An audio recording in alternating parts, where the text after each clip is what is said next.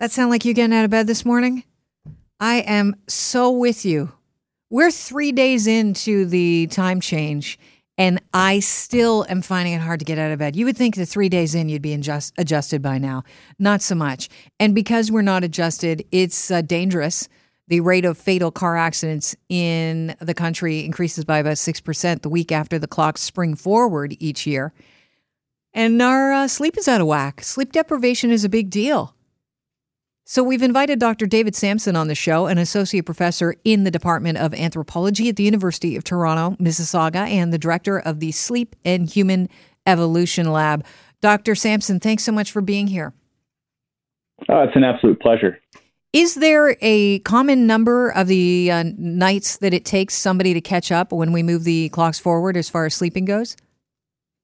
Yeah, um, typically, if you're to undergo no behavioral interventions at all and just go with the flow, it takes about a week, but it really does uh, depend on your latitude as well.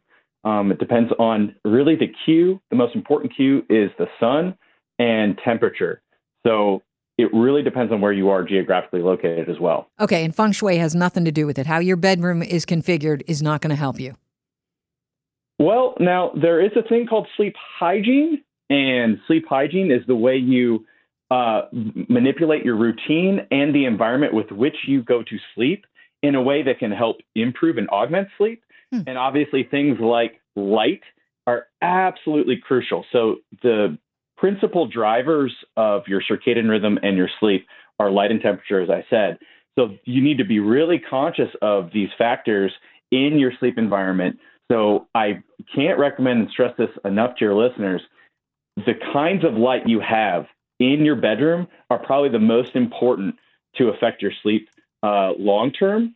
And the way you would measure this is through Kelvin. So light projects a certain number of Kelvin, and between the 1000 to 2000 Kelvin range is essentially the kind of light you would see if you were sitting by a campfire or looking at a candle. The kinds of light in Kelvin you would be um, getting as an input if you were say in Walmart or in a hospital would be this really blue wave light, this really strong blue wave light, and it's much more in the five to six thousand Kelvin. That's the stuff you really need to stay away from if you're planning on uh, getting a good night's rest, because the principal hormone that regulates your sleep wake activity rhythm is melatonin, and melatonin cannot flow in conditions where the retina is being bombarded by this nasty blue wave light at night. Okay, let me ask you this. I'm one of those people that love a dark, dark room. I've got blackout curtains, I've yeah. got blinds in my room. Is there anything that could be detrimental about blacking out your room? Yeah, so in fact, this gets to the crux of the matter. Um, we live in what I would argue is a very mismatched state to what our ancestors lived in, where our ancestors had continual access, continual feedback to the outside environment. And we live in very buffered environments. We even control our light and our temperature in a way that can uh, profoundly disrupt our sleep. It's all about enhancing that circadian amplitude, basically making your rhythm stronger. And what happens is if you have a blackout room and you have no access to, say, the sunrise coming in to your sleeping quarters, then your body doesn't know how to cue itself and when to time its rhythm to enhance your physiological mood, your your cognition, and any other physiological processes. So actually, one of my best cues, I don't even need an alarm in the morning. One of my best cues is leaving those blinds open. And when my circadian rhythm is really augmented, um, I don't need an alarm at all because it's the first rays, the first motes of light, and mm-hmm. I am up. How do you like life in that, the country? Yeah. Because um, I'm guessing you live in the country, like life in the country, because I'm thinking you live in the country because mm-hmm. it's so bright in the city that it's hard to fall asleep at night if you leave your blinds open. Ah, uh, yeah, that that can be the case. If that's the case, then I might do something like put on some uh, some um, uh, a mask to mm-hmm. shield that artificial light at night if you need to. But it's really important that even when you're wearing a mask, you can still get a little bit of light coming in and that's going to help augment the timing of your circadian rhythm in really profound ways. That is really interesting because I was I was not expecting you to answer that way. What's the optimal temperature that a bedroom should be at in order to get proper sleep? Yeah, so most sleep studies show that somewhere between 17 and a half to 18 and a half degrees Celsius is the optimal uh, range for your average person. Now, again, everybody's going to have a little bit of distinct difference in this, but I would say clocking in around 18 is great.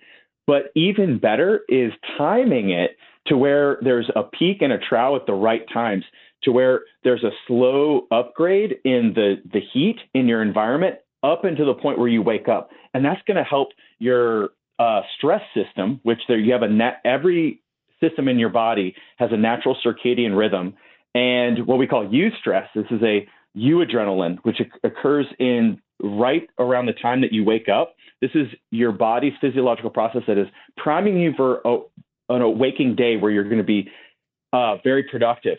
And so you want to also cue in your circadian rhythm so that all these other clocks and all these other processes work effectively as well. Okay. Are we still at eight hours? Is that the conventional wisdom? And is it correct? Eight hours of sleep a night for a healthy adult? Yeah, that, now that's a great question. And that strikes at the heart of my research, which has been going out into small scale societies all across the world. I've worked with Hadza hunter gatherers, I've worked with places in Madagascar, um, in Guatemala, Guatemala and Guadalajara, these small scale societies, some indigenous societies. And what we're finding here is, in fact, eight hours sleep is almost unheard of. Is very rare.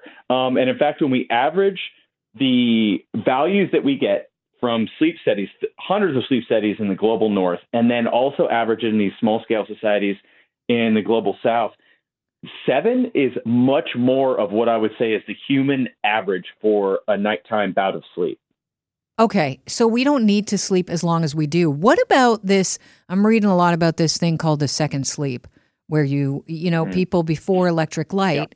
you would go to sleep a little bit earlier, then you'd wake up in the middle of the night, maybe midnight or something, do a little whatever you need to do. Sometimes it was getting busy so that you could procreate. I'm not even mm-hmm. kidding. This is what mm-hmm. people did back in the mm-hmm. pioneer days or you know get start cooking a meal for the morning and then you'd go back to bed and have your second sleep. Is that a normal uh, sleep pattern? What are you finding when you you know examine other cultures?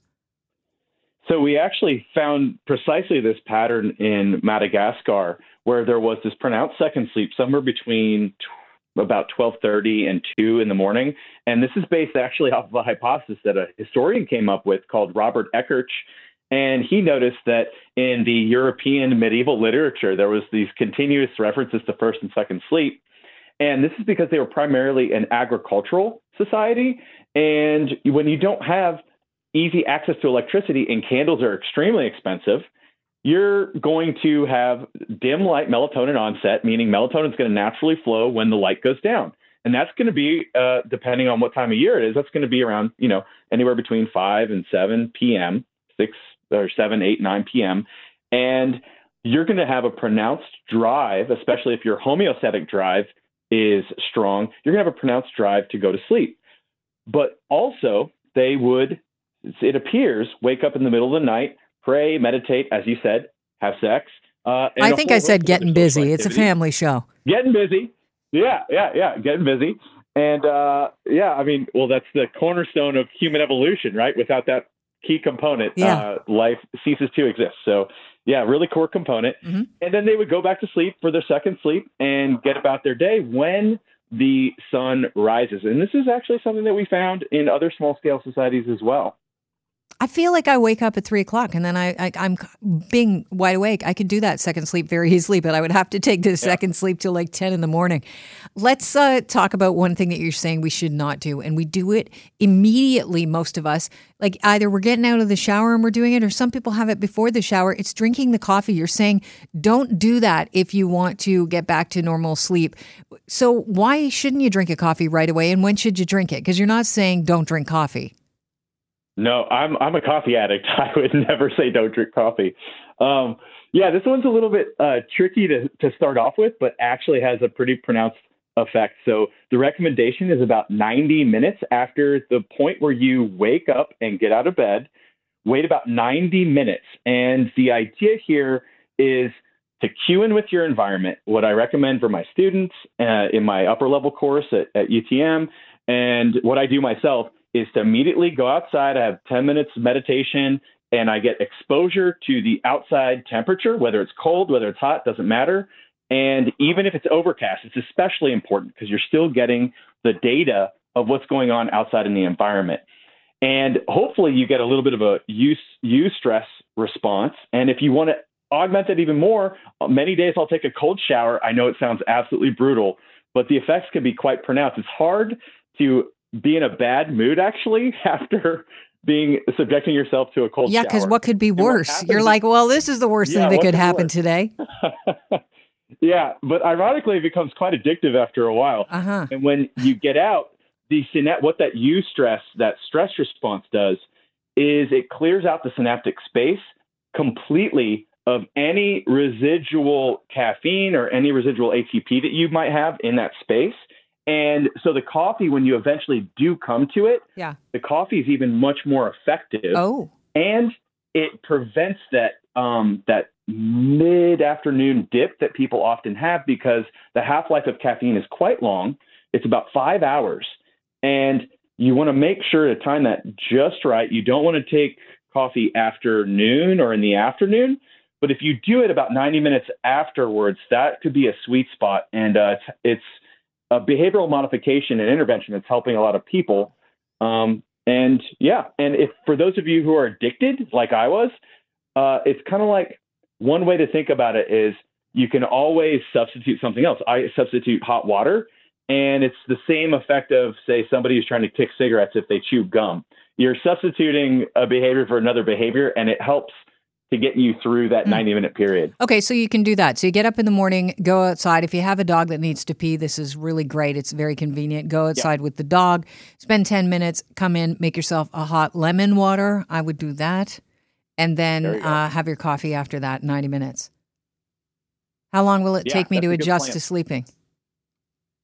Now, if if you are cued into your environment and your circadian amplitude is high, it's much less disruptive, which is why I'm I'm encouraging your listeners to focus less on sleep and more about the rhythm. Because from an evolutionary standpoint, sleep evolved much after we evolved a circadian rhythm. All a circadian rhythm is, is a way for an organism to optimize the timing of their behaviors in their environment. So this was like likely the most simple celled mm. organisms on the planet that we share a common ancestry with going back half a billion years.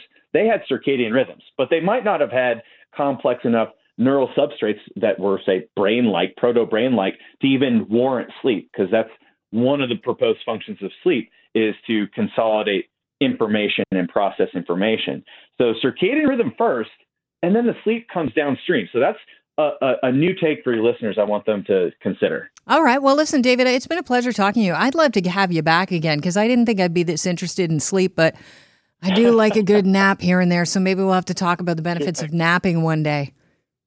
Yeah, absolutely. I'd be totally happy to. All right. David Samson is an associate professor in the Department of Anthropology at the University of Toronto, Mississauga, and the director of the Sleep and Human Evolution Lab.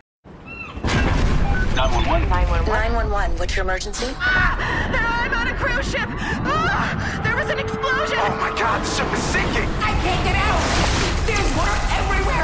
We're going down. I've got a lock on your location. Stay with me. Hurry! Hurry! Hello? Are you there? Help is on the way. Angela Bassett and Peter Krause return in an all-new season of 911 on a new night. Thursday, March 14th on Global. Stream on Stack TV.